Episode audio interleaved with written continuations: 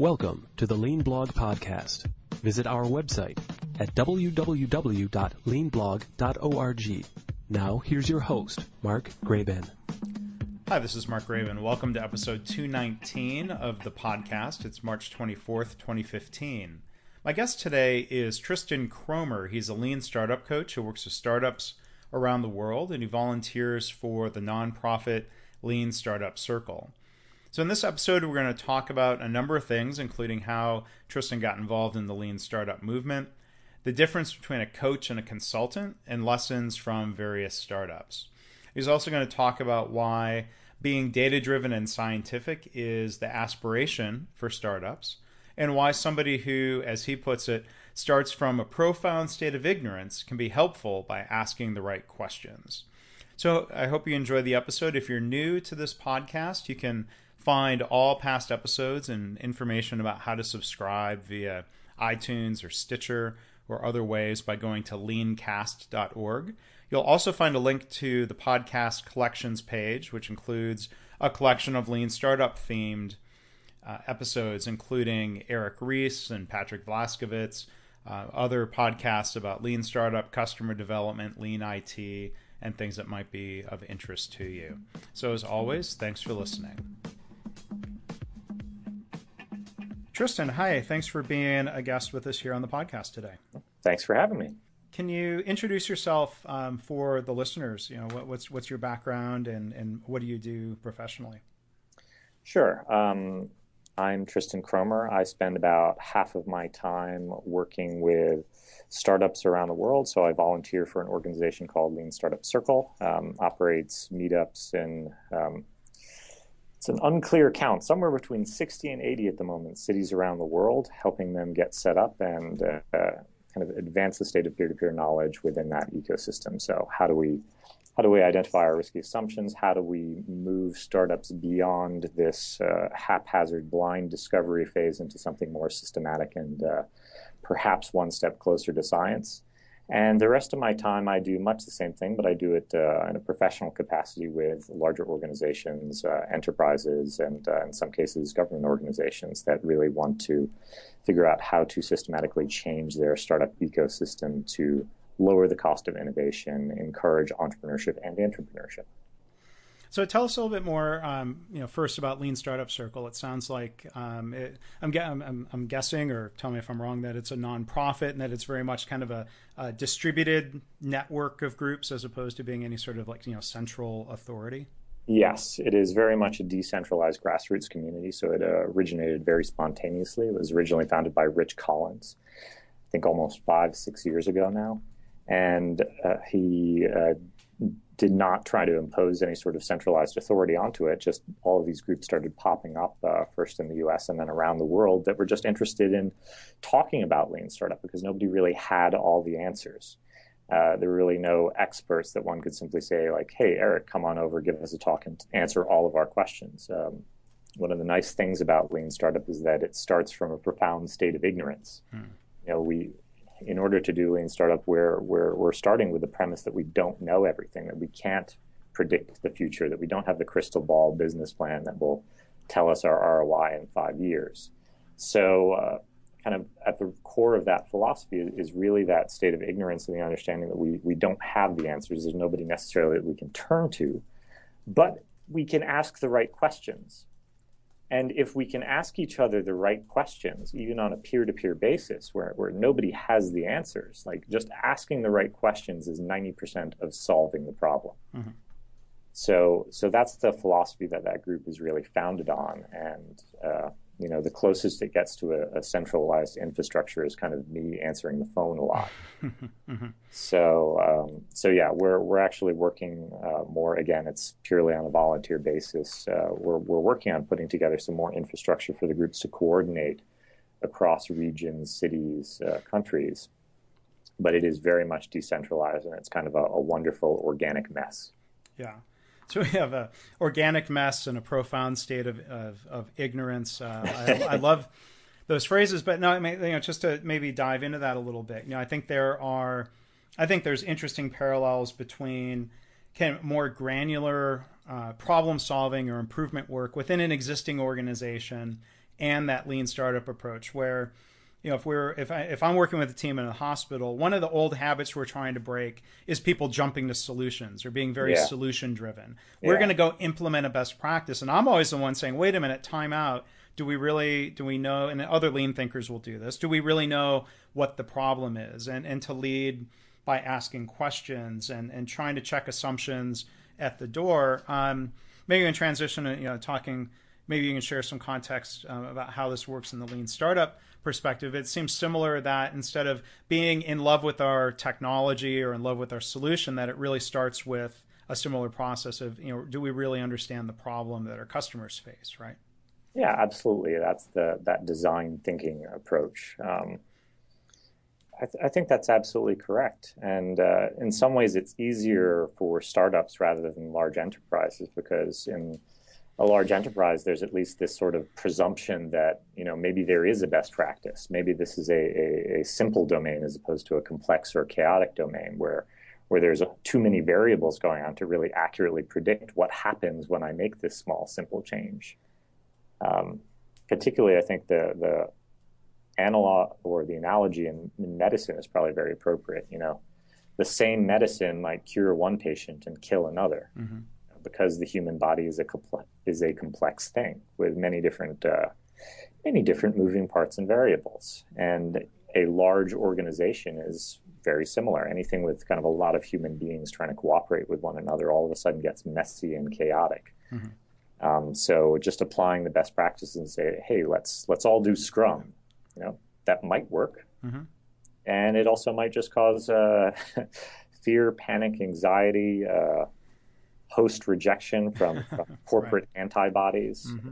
So, you know, so any of that stuff is, I think, the big challenge in the corporate realm is to identify when it's the right time to shout like everybody follow me and let's implement the best practice and when it's time to step back and say well wait a minute is this a simple problem or should we be asking questions instead yeah and and, and i think that's a great point you know the parallel that i would draw i think you know thinking to the world that i normally work in the hesitance that people have to say either I don't know or let's go figure that out when when people and especially I think as, as people get into more senior leadership they've built a mm. career upon being right and having answers and you know that that really creates I, I think a really great discomfort uh, in, in a process that involves uncertainty so I'm sure yeah, eh, well, I mean, we we know, you know what's Eric Ries's definition of a startup. Uh, in, in, that definition includes the phrase, you know, of uh, high uncertainty, an environment of high uncertainty, or something like that. Absolutely. Right?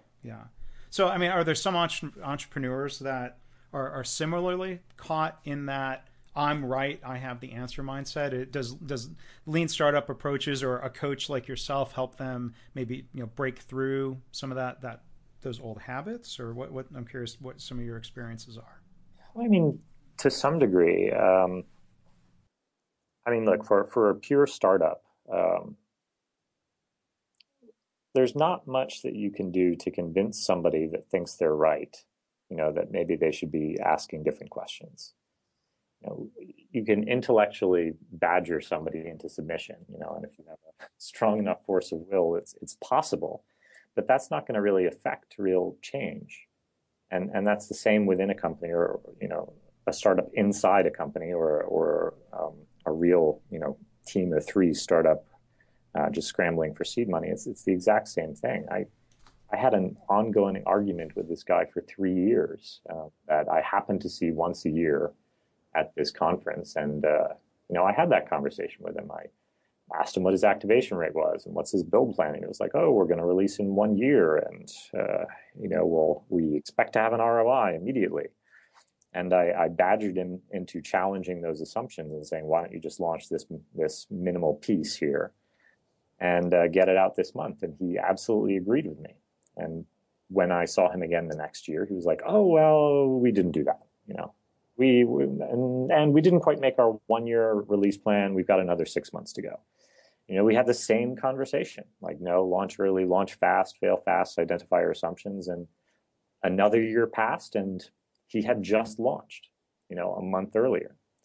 And when I asked him, great, how's it going? You know, uh, what's your activation rate? What's your retention rate? He couldn't even answer those questions.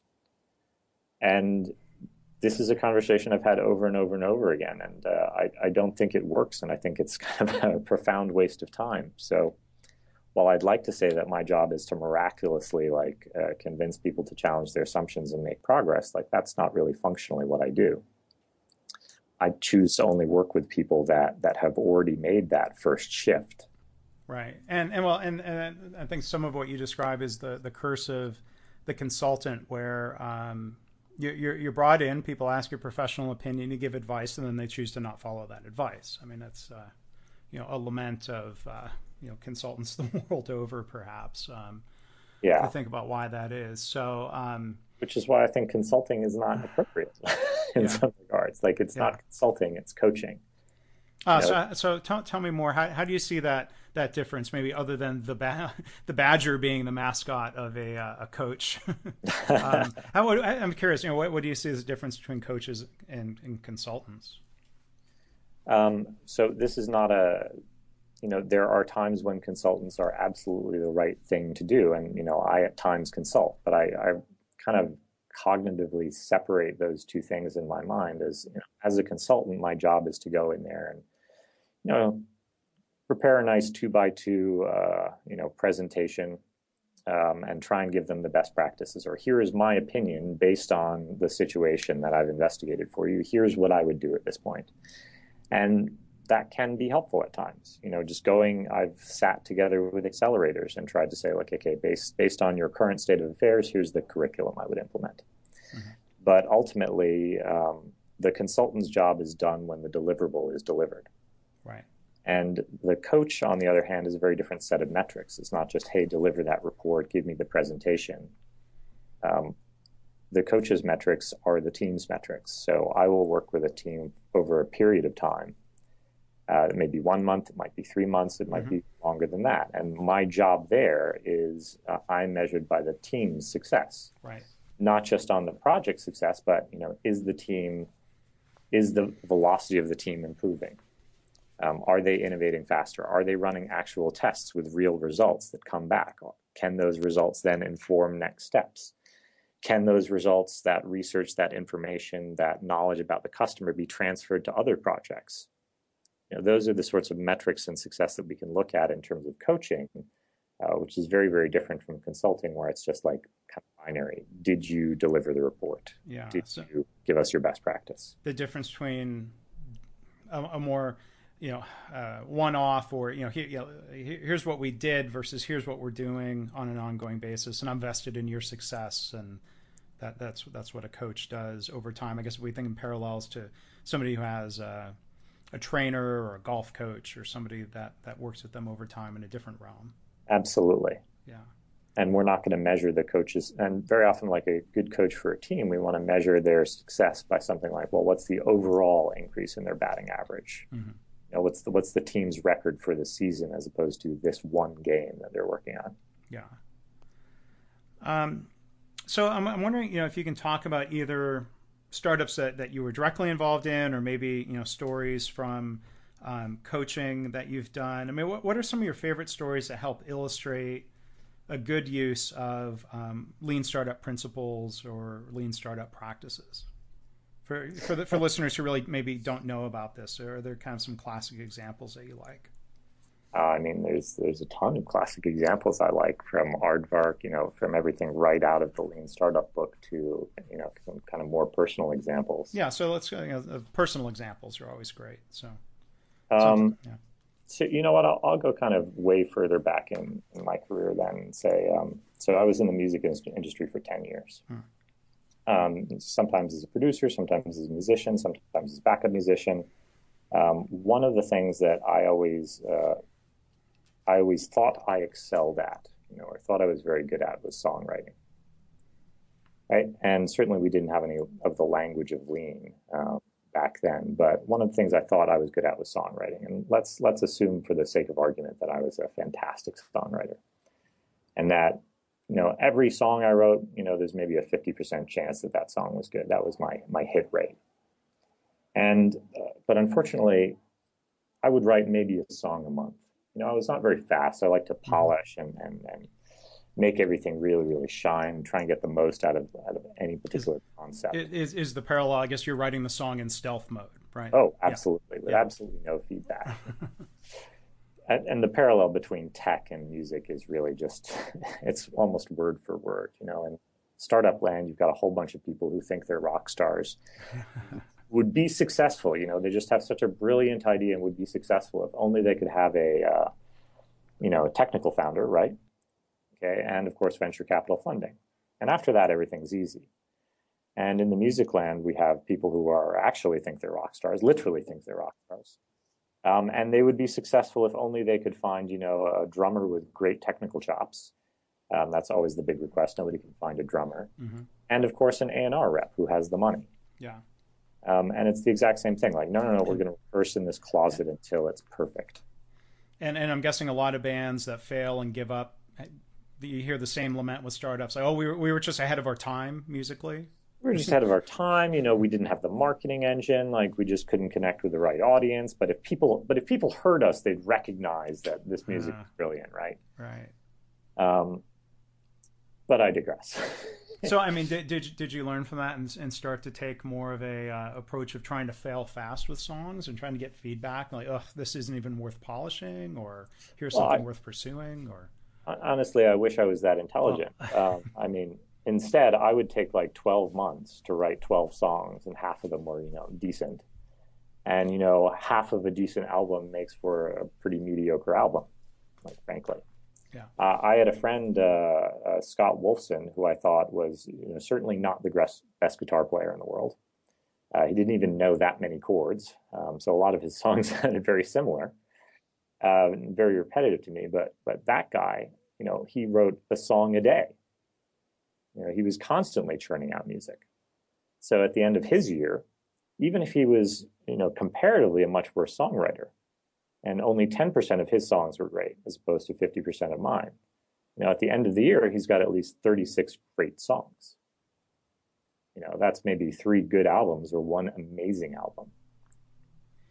And I, I, mean, even if you look at the music industry, this pans out true. But at the end of the day, you know, more swings at bat, you know, more times to roll the dice, more ideas equals more good ideas. And if mm-hmm. you you can facilitate the act of, of experimenting, trying, getting feedback quickly, and, and filtering out which are the true gems in the rough there, like then you wind up with better material. Yeah.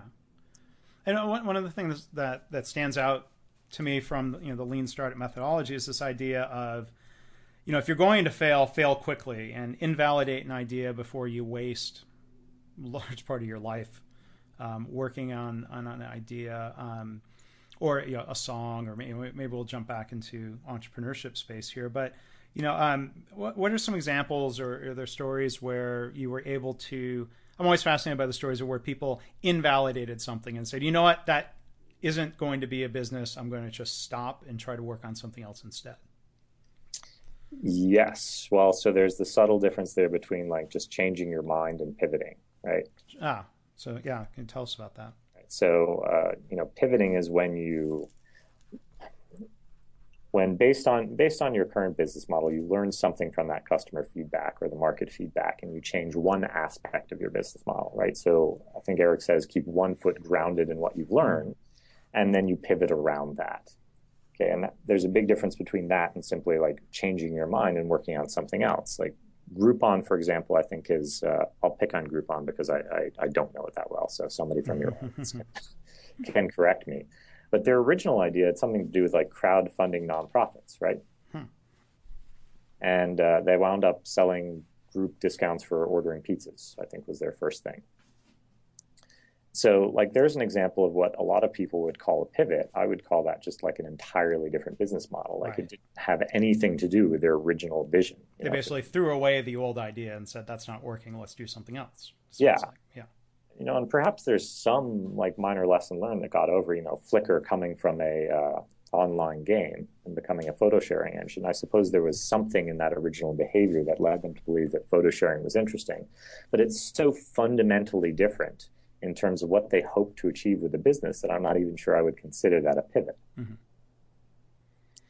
Um, so go ahead. No, so and, and I'm sure that that word pivot gets thrown around irresponsibly, or it just becomes this buzzword and oh, yeah. pivot, pivot, pivot. And you know, I guess uh, like you know we, we see this in other realms with with lean. Somebody latches on to a word, and you know because we're using that word, yeah, we're lean. But you know maybe under under the the, the superficial surface. Uh, maybe not so much or people misunderstand they they hear a little bit about lean startup and say oh you know, i get it i'm pivoting when maybe they're just flailing around and doing things in a undisciplined, structured way. Where the one thing that strikes me about the lean startup approach is that it's meant to be scientific and disciplined and data driven, right?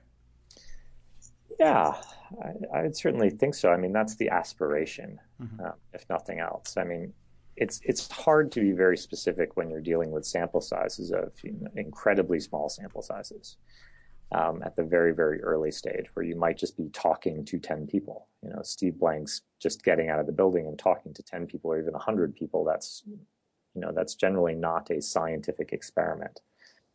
Um, but the principle, again, of, of starting from a position of ignorance and identifying what you don't know and then attempting to perform an experiment or just researching um, and trying to clarify, to narrow down, to identify a falsifiable hypothesis that you can then run an experiment on. I mean, that's that's really the goal there.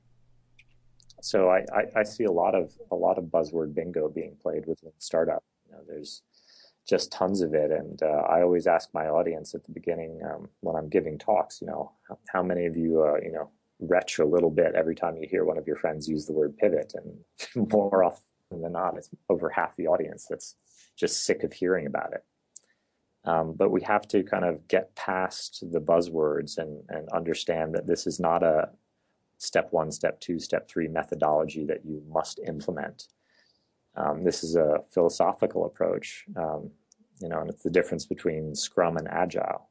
You know, Agile is the philosophy, and Scrum is one way of implementing that and lean startup has a lot of these specific things that people associated with it like the business model canvas which you know you can use the business model canvas in a very lean way and identify risky assumptions and uh, experiment on them and identify if they're true or false or you can just fill out that business model canvas and then throw it in a drawer and never look at it again. Right. And that doesn't make well, you lean.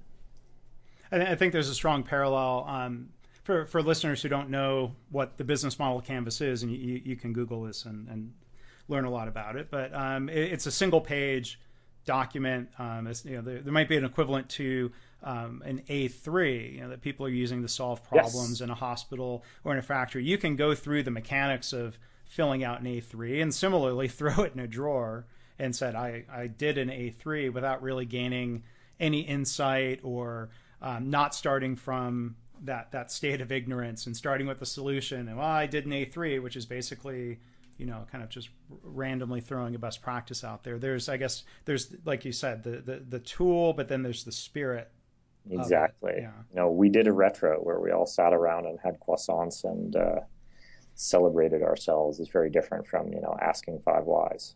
Mm-hmm.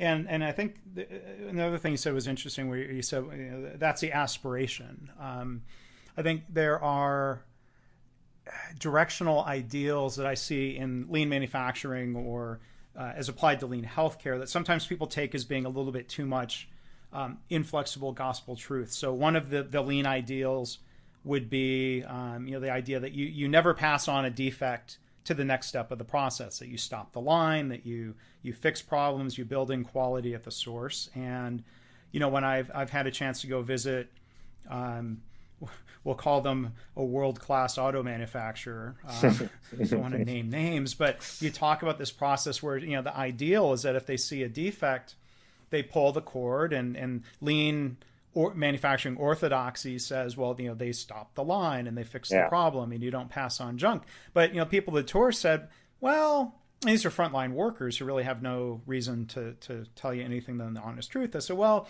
it depends on what the problem is. Like if it's just a surface thing that's easily fixed and not really recurring, yeah, we'll let that go on because that can be fixed later. But, you know, I know they're not going to do like, you know, Ford truck plants were notorious for of you know uh, not having seats but building trucks anyway without seats and then having all of this really super expensive rework to half tear the truck apart and then put in seats and then you know so there's yeah. I, I, think you know the, the aspiration would be to never pass on a defect, but the real world and and the decisions that that people make I guess you know sometimes maybe run in conflict with that. I, I, wouldn't say that organization is not lean, quote unquote, because they don't follow that orthodoxy.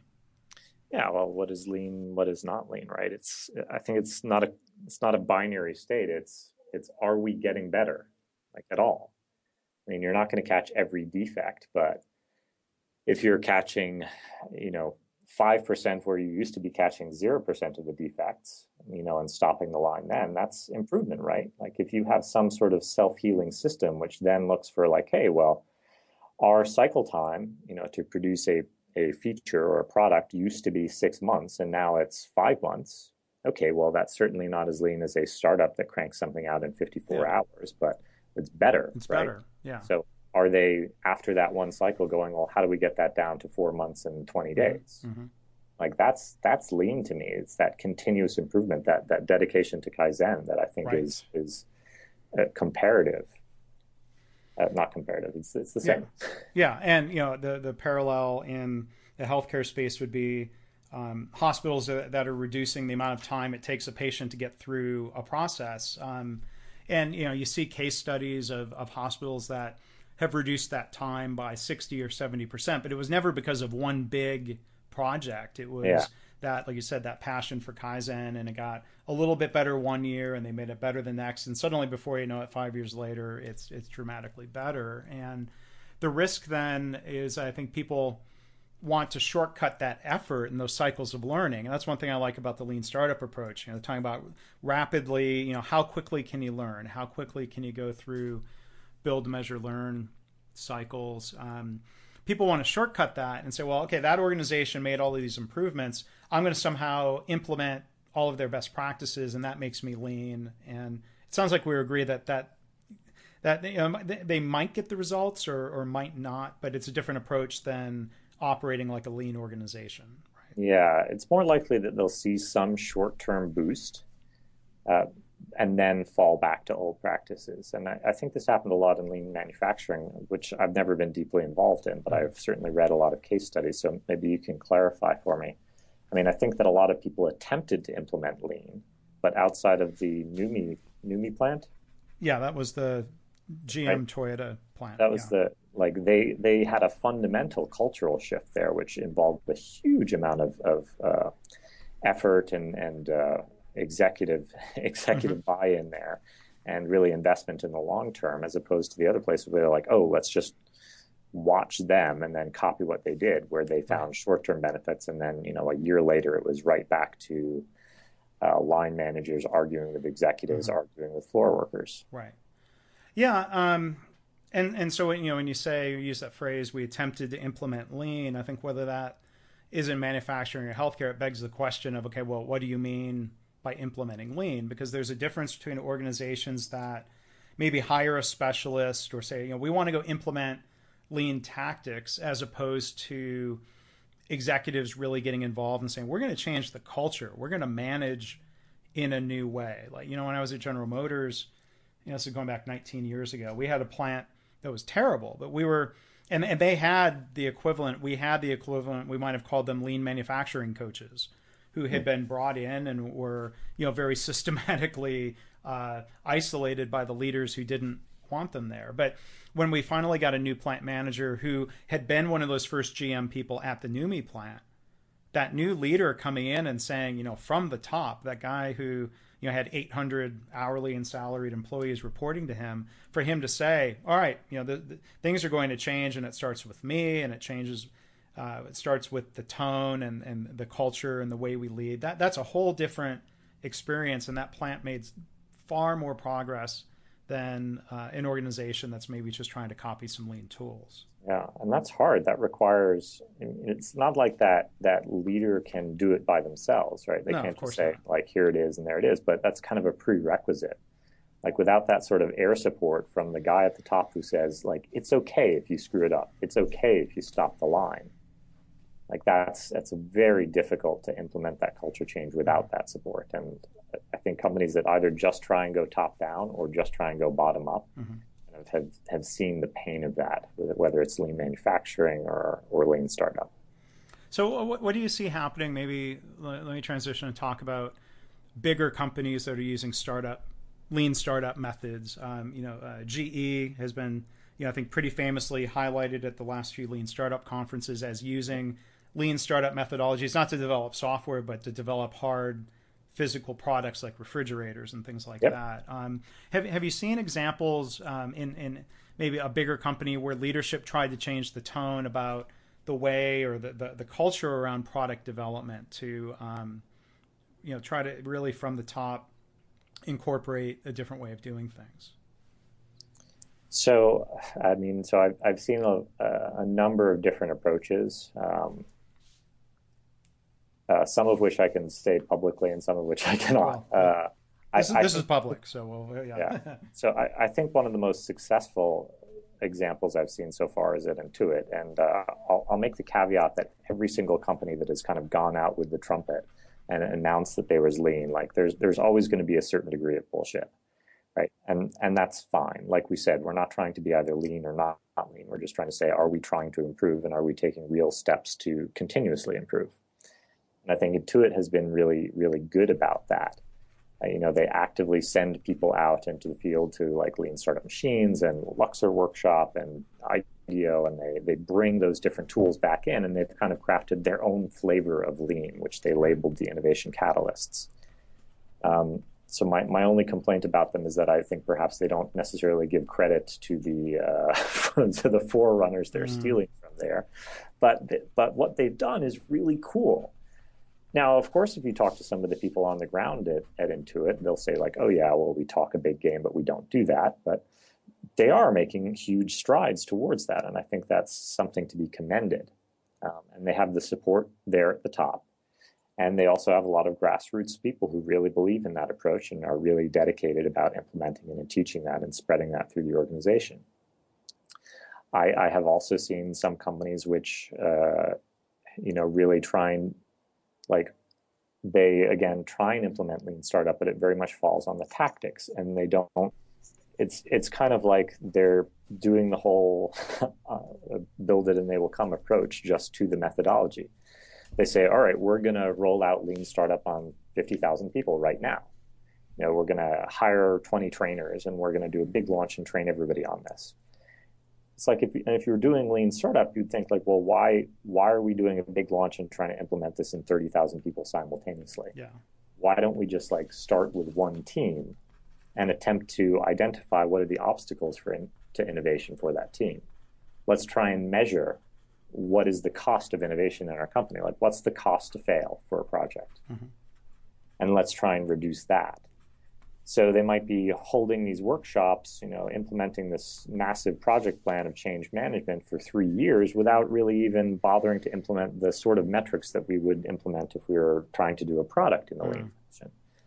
So those approaches that I've seen really seem to be kind of flailing or haphazard, and I, I worry about them in, in the long run. And I think that's the biggest danger is is not in not applying lean thinking to change management, to lean startup, to lean manufacturing. Right. Like, would you ever make a change on a production line without measuring the effect of that? You know, so why would you make that change in your training program or your hiring process without measuring the effect of that? And and what you described there, I mean, I think there are, are very strong parallels to um, a hospital trying to maybe embrace an approach to kaizen or continuous improvement. I've seen a lot of organizations really struggle with doing some sort of um, you know hospital wide rollout of yeah. a methodology that doesn't really get supported or coached very well and you know you walk around and you see the artifact of of some sort of board or mm-hmm. improvement mm-hmm. process but there's no improvement happening and and you know, I always um, for what yeah. it's worth give the advice of well you know you got to start small you've got to let's find our early adopters yeah find find you know uh, people who's that the doctor that's committed yeah and who's the leader that that's enthusiastic about this and not force it on on people because I think that's kind of a, a fool's errand to that's uh, immediate yeah, rejection. yeah, um, but you know to to start small, figure out what works, and you know go through rapid cycles of improving your improvement methodology as opposed to uh, you know, I've seen some organizations that, that want to talk about it and plan for a year. I get, you know, this is the stealth mode approach. We're Yeah, going to yeah. develop this perfect improvement model and then big bang launch it to, I guess, you know, the quote unquote marketplace of all these different departments and parts of the organization who, who then roundly reject um, said technology. Um, Yeah, I, I, it's it's absolutely spot on. I think.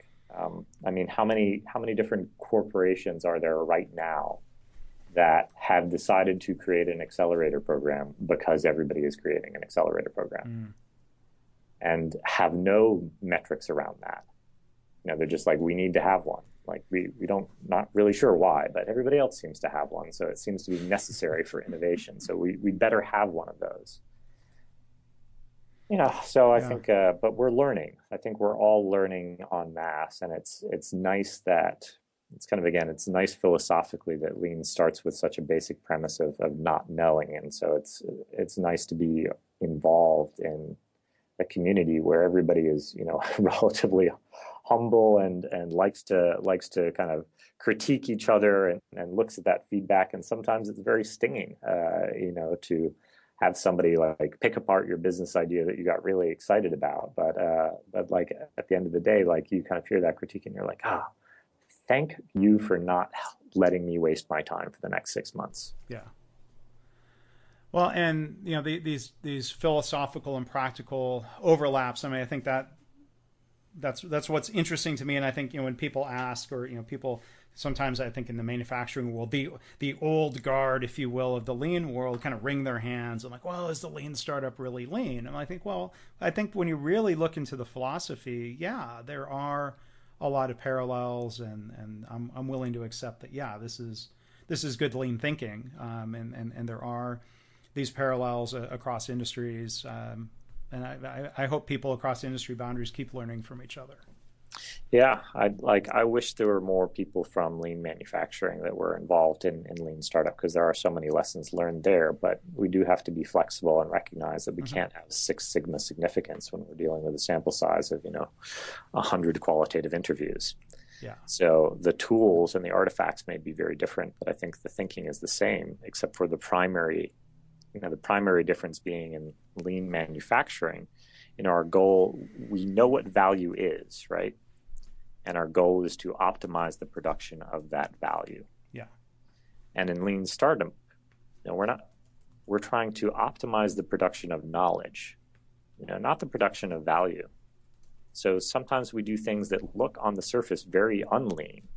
You know, like we'll pay, we'll blow thirty thousand dollars on AdWords to get a fast res- result quick on whether this target market is sized correctly or whether or not they're going to convert at the rate we want them to convert. But but what we're trying to produce is not customers there. We're trying to produce knowledge about whether or not that's the right target segment. Right.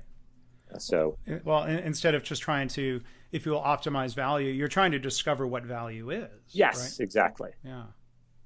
And until we know that, well, we can't we can't optimize the production until we know what value what is valuable. Yeah. So I guess the key questions come back to again: Are are we learning? Are we getting better? I guess that's that's what matters, right? Absolutely. And I think if I can answer that, I mean, I wish I could answer that every day with an affirmative. There are certainly some days where I think I just need a nap. Um, Yeah. But if I can, you know, if I can close my close up shop and close my eyes at the end of the day and go like, did I learn anything today? Like that's that's a great day. Yeah.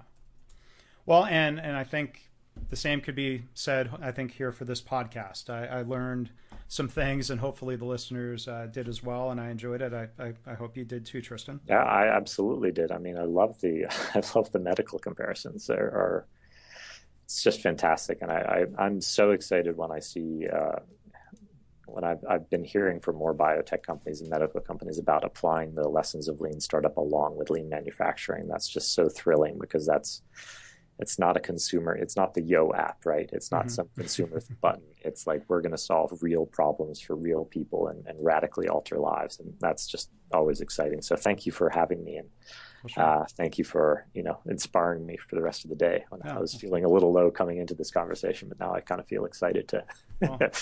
do something Well, gosh, well, thank you, and, and good luck with uh, those things that you're going to do. Um, before we wrap up, um, how, how can people find you uh, online, website, Twitter, Lean Startup Circle, if you don't mind throwing out a little bit of Oh, information. Yeah.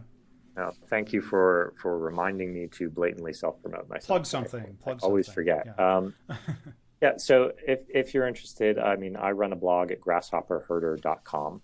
Uh, grasshopperherder.com. That's where I blog and I try and uh, interview um, people like yourself. So I'm going to have to get you you on there um, to understand more case studies about how we can apply lean startup and uh, lean thinking in various situations, particularly to innovation ecosystems. Sure. And if you're really interested in the community and you want to get involved on that peer to peer basis with the volunteer organization, that's Lean Startup Circle. And you can just flat out email uh, me, Tristan, T R I S T A N, at leanstartupcircle.com or nick at leanstartupcircle.com. And our website is leanstartupcircle.com. And you're welcome to register there for our newsletters. And we'll try and point you to the right group near you where you can really connect and dig in with some of these concepts and topics.